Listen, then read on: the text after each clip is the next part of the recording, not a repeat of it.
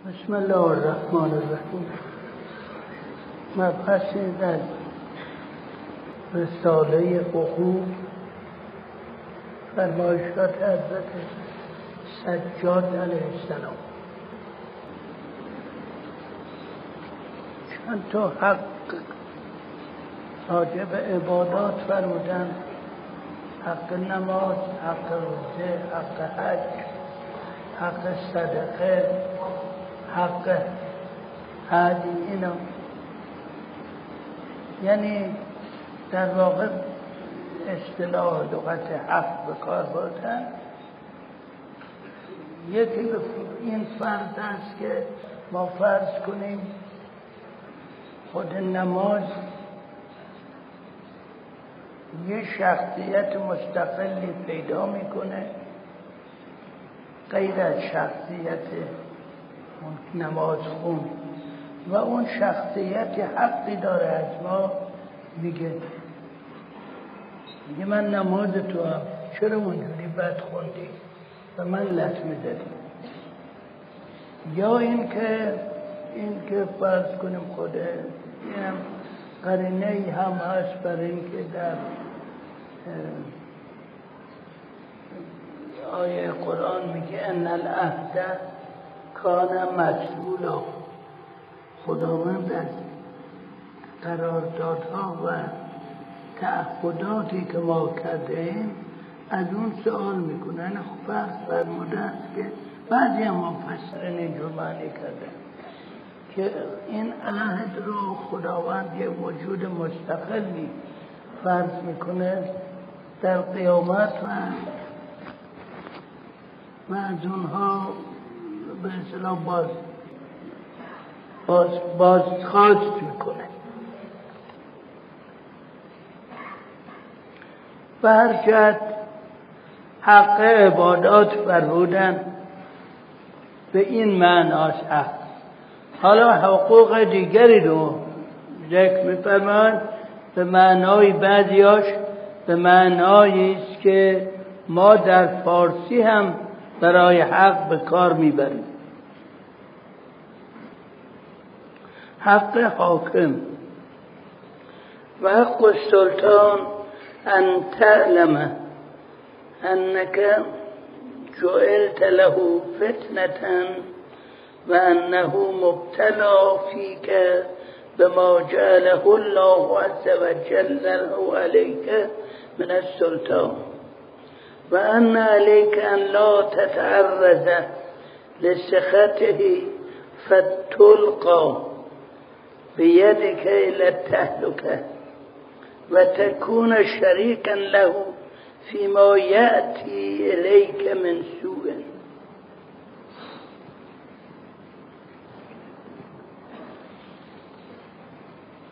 البته در اینجا حق حاکم فرمودن و به اصطلاح سلطان ندش ذکر کردن. سلطان در اینجا خود به معنی سلطنت و قدرتی است که داره. حاکم منظور در اینجا هر حکومتی است که حکومت می‌کنه. علی علیه السلام فرمود در یه موردی فرمود که بشر بایستی حکومتی داشته باشه. یعنی دولتی باشه. حتی فرمودن دولت و حکومت بد و ظالم بهتر از این است که حکومتی نباشه. اصلا حکومتی نباشه. این تقریبا یک عبارت به معنای است که در جای دیگری فرمودن که الملک یبقا مع الکفر ولا یبقا مع الظلم. ملک حکومت قدرت هر یا جامعه یا فرد ممکن است در حال کفر باقی بماند ولی با ظلم و ستم حکومت باقی نمیماند.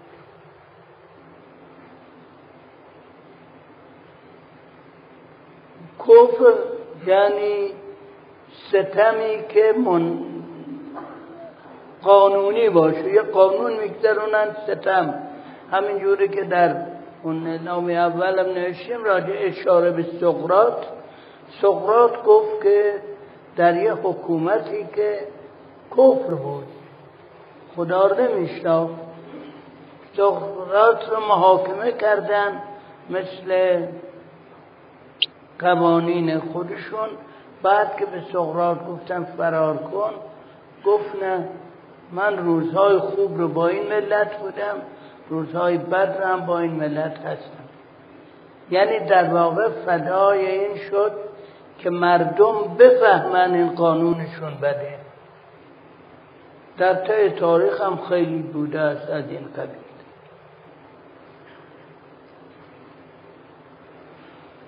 بعد هم باید عبارات لغات رو توجه کرد که همون جوری که خود بشر تغییر می‌کنه زندگیش اعتقاداتش تغییر می‌کنه معنای لغت هم تغییر می‌کنه.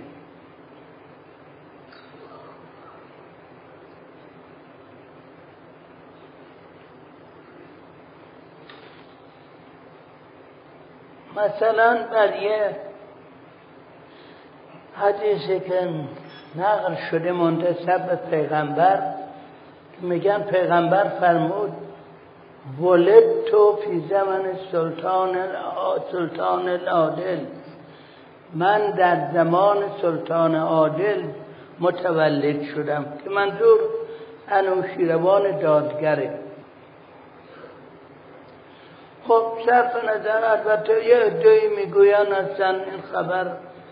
معلوم نیست صحیح باشه درست باشه ایرادی می‌گیرن از این طریق. قبول ندارن. یه ادهی میگن نخیر این رو قبول دارن و این رو دلیل بر علیه اسلام و علیه پیغمبر می‌دونن که انوشروان رو عادل تلقی کردن و حالا که انوشروان بعد از اون که به سلطنت رسید مریدان مدک رو اول خودشو مرید مدک نشون داد دعوت کرد از او از همه مریدانش که میگن ده هزار نفر بودن. بعد یکی یکی گفت بفرمایید مثل اینکه سر سفره مثلا هنجور که می اومدن همه رو می کشت همه رو کشت. فقط به جرم اینکه مرید مزدک بودن این رو ولی در تاریخ و اینا نوشتن متداول شده. انوشیروان دادگر. یعنی عادل. خود لغت عادل عدالت و ظلم در طی تاریخ عوض میشه. ما امروز می‌بینیم می‌خونیم که حتی در روزنامه پریروزا دیدم که اخیرا هم در هندوستان یه مردی که مرده بود همسرش هم با او سوزندن قدیم که خیلی رسم بود. این از نظر ما بالاترین ظلم و ستمه. ولی اونهایی که معتقدند و در اون مسلک هستند این رو عین عادل می‌دونند و به طیب خاطری رو قبول می‌کنند.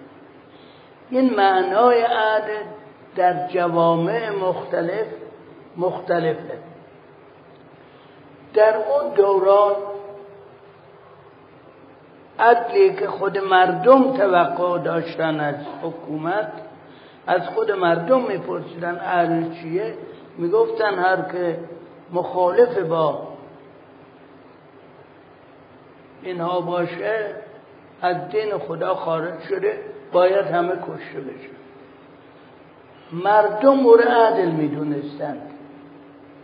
و بنابراین لغت انوشیروان دادگر برش ماند. حاکم هم که در اینجا فرمودن و سلطان پادشاه باید دید در اون ایام چجوری بوده تاریخ سطر اسلام رو بخصوص بخونیم. از نظر ما شیعیان میگیم که فرمایش پیغمبر من کنت مولاه فهازا علیون مولا هم در مورد مولای معنوی و هم در مورد مولای حکومتی. یعنی پیغمبر فرمودند که علی خلیفه من باشه. خب بعد از پیغمبر اختلاف شده اینها. شیعیان که نظریهشون معلومه قاطع. در اهل سنت ادعی گفتن که پیغمبر علی رو تعیین نکرده. علی رو معرفی کرده به مردم. گفته کسی که من اربابو هستم این علی هم اربابو. معرفی کرده. حالا اگر مردم بفهمن یا نفهمن ارباب دیگری بگیرن خلاف فرمایش پیغمبر نکردن امر نکرده بگیر ولی به هر جهت شد. همینجور یکی یکی خلفا در نظر بگیرید. تا بعد از شهادت علی علیه السلام و شش ماه خلافت حضرت امام حسن معاویه به سلطنت رسید. اینه که در خیلی از کتاب ها قالب کتاب ها من دیدم معاویه رو میگن سلطنت بنی امیه. نمیگن ما خلافت بنی امیه. خیلی ها قبول ندارن به عنوان خلافت. برای اینکه همونها وقتی روش بنی امیه رو مقایسه می‌کنن با روش شیخین ابوبکر و عمر.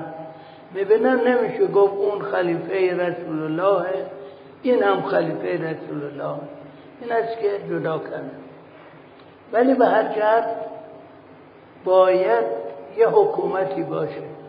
خب بدیهیست این حکومت که باشه در نظر مردم بهتر این است که این حکومت حکومتی باشه عادل. در این راه بکوشند. یعنی در واقع می‌گوین کسانی که میگید حکومت عادل باشه خودتون خوب کار بعد در طی تاریخ مسئله حکومت تحولاتی پیدا کرد که خیلی مفصل است و جاش اینجا نیست. علم به اصطلاح خاصی که داره بررسی می‌کنه چه جامعه شناسی چه علم حقوق. از نظر ما ولایت مطلقه بر جهان مختص خداوند. خداوند این طبیعیه کسی که خداوندی قائله به این خداوند تمام قدرت ها رو میبخشد خداوند خب دسترسی به ما که در این لباس بشری هستیم. جسم بشری داریم اینا دسترسی به خداوند برای ما چجوریه؟ برای ما که امکان این چیز نداره. خداوند خودش فرمود همون روز اول به تمام ملائکه یعنی تمام نیروهای غیر مادی فرمود انی جاهلون فی الارض خلیفه.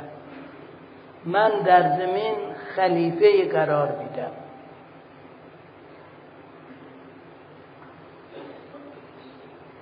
و فرشتگان رو امر کرد به سجده آدم که می‌دونید داد. یعنی در واقع در کره زمین در عالم مادی نیروهای معنوی رو گفت که در اختیار این جسم باشید. اما خلیفه به معنی نایب اختیاردار وکیله. خداوند فرمود یعنی جائلون فی الارض خلیفه. اون ولایت مطلقه خودشو در همه امور نداد به این بشر. در اموری که بعدا تصریح کرد داد به این بشر. مثلا در آیه قرآن فرمود انما ولیکم الله و رسوله و المؤمنون الذین و هم راکون ولی شما مولای شما خداوند است بعد از خداوند پیغمبر است و بعد به اشاره علی کسی که در حال نماز صدقه هم داد. هم را کن این ما شیعیان معتقدیم که به بعد از پیغمبر تمام اون اختیارات پیغمبر به علی منتقل شد و از علی هم به اون امام و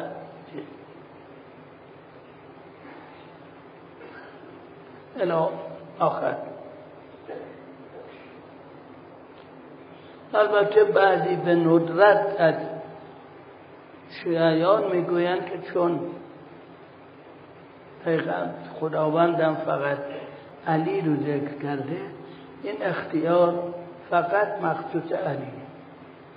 ولی ما میگیم نه ائمه تمام ائمه این اختیار و این ولایت رو دارند ما معتقدیم که هر دو ولایت رو دارند یعنی هم ولایت بر حکومت ولایت حکومتی و ظاهری و هم ولایت معنوی. در زمان پیغمبرم همینجور. حتی خب داره آیه قرآن میگه که وقتی اختلافی با هم داشتید پیغمبر اگر گفت بیاید باید بیاد برای محاکمه. شما نباید به تاغوت مراجعه کنید به دادگاه های یزید و معاویه و اینا برای حل فصلتون باید بیاد به همین اعتقاد ما در مورد ائمه هم داریم. منتها خب ائمه شاید مجال نمی کردن و اگر خلفای ظلم و جور میفهمیدن که ائمه چنین دخالت هایی می‌کنن خیلی سختگیری بیشتری می‌کردن ولی خب اونهایی که اعتقادشون قوی بود و نزدیک بودن تمام امور البته بعد از غیبت امام بعد از غیبت امام خب می‌دونید خیلی بحث شده بارات شده. امام معصومی که در بیان نبود که فصل الخطاب ما باشه. این امام امام قایب وظایف خودشون رو که باید ادامه پیدا کنه تقسیم کردن. آخر ولایت نبوت رو متکلمین میگن باید بر خدا واجبه. البته جرأت می‌کنن برای خدا واجب تعیین کنه البته خود خداوند فرموده است که بر من است اینجوری. ولی خب برجت پیغمبر میفرسته و بعد از پیغمبر هم امام میفرسته. آیا با غیبت امام اون قاعده لطف منتفی شد؟ دیگه خدا لطفی نداره به بندگانش قاعده لطف که همیشگی خدا که تغییر نمی‌کنه. منتها امام اون ولایت معنوی رو که اگر دستش برسه ولایت مثلا یه روزگار در زمان ظهور چیز خواهد شد ولایت ظاهری و معنوی که خواهد شد او ولایت رو به سلسله عرفا سپرد. و ولایت به اصطلاح عملی عملی رو به سلسله علما سپرد. اینه که ما به علما علمایی که حائز شرایطی باشند که امام فرموده است. چنین علمایی برای ما هم محترمند. و حتی وظیفه شرعی تقدم زمانی داره بر وظیفه طریقتی. یعنی نماز رو تا نماز نخونید نمی‌تونید بگید من همیشه به یاد خدا هستم نه. نماز رو به همون صورتی که علما گفتن که نقل کردن از ائمه نماز رو به همون صورت به هر جد باید بخونید ولو نتوانید فکرتون نگه دارید بازم باید بخونید. ولی سایر اوقات غیر از اون همیشه به یاد خدا بود. این وظیفه طریق سپردم بچید اما خب وظیفه مؤمنین در مسائلی که خارج از شریعت و طریقت فرمودن که در از طبق آیه قرآن راجع به صفات مؤمنین جمع صفات مؤمنین و فرمود و امرهم شورا بینهم. در دو جا خداوند راجع به مشورت ذکر کرده است. یکی خطاب به پیغمبر در اون سوره سوره دیگری میفرماید و شاورهم فی الامر فاذا عزمت فتوکل علی الله.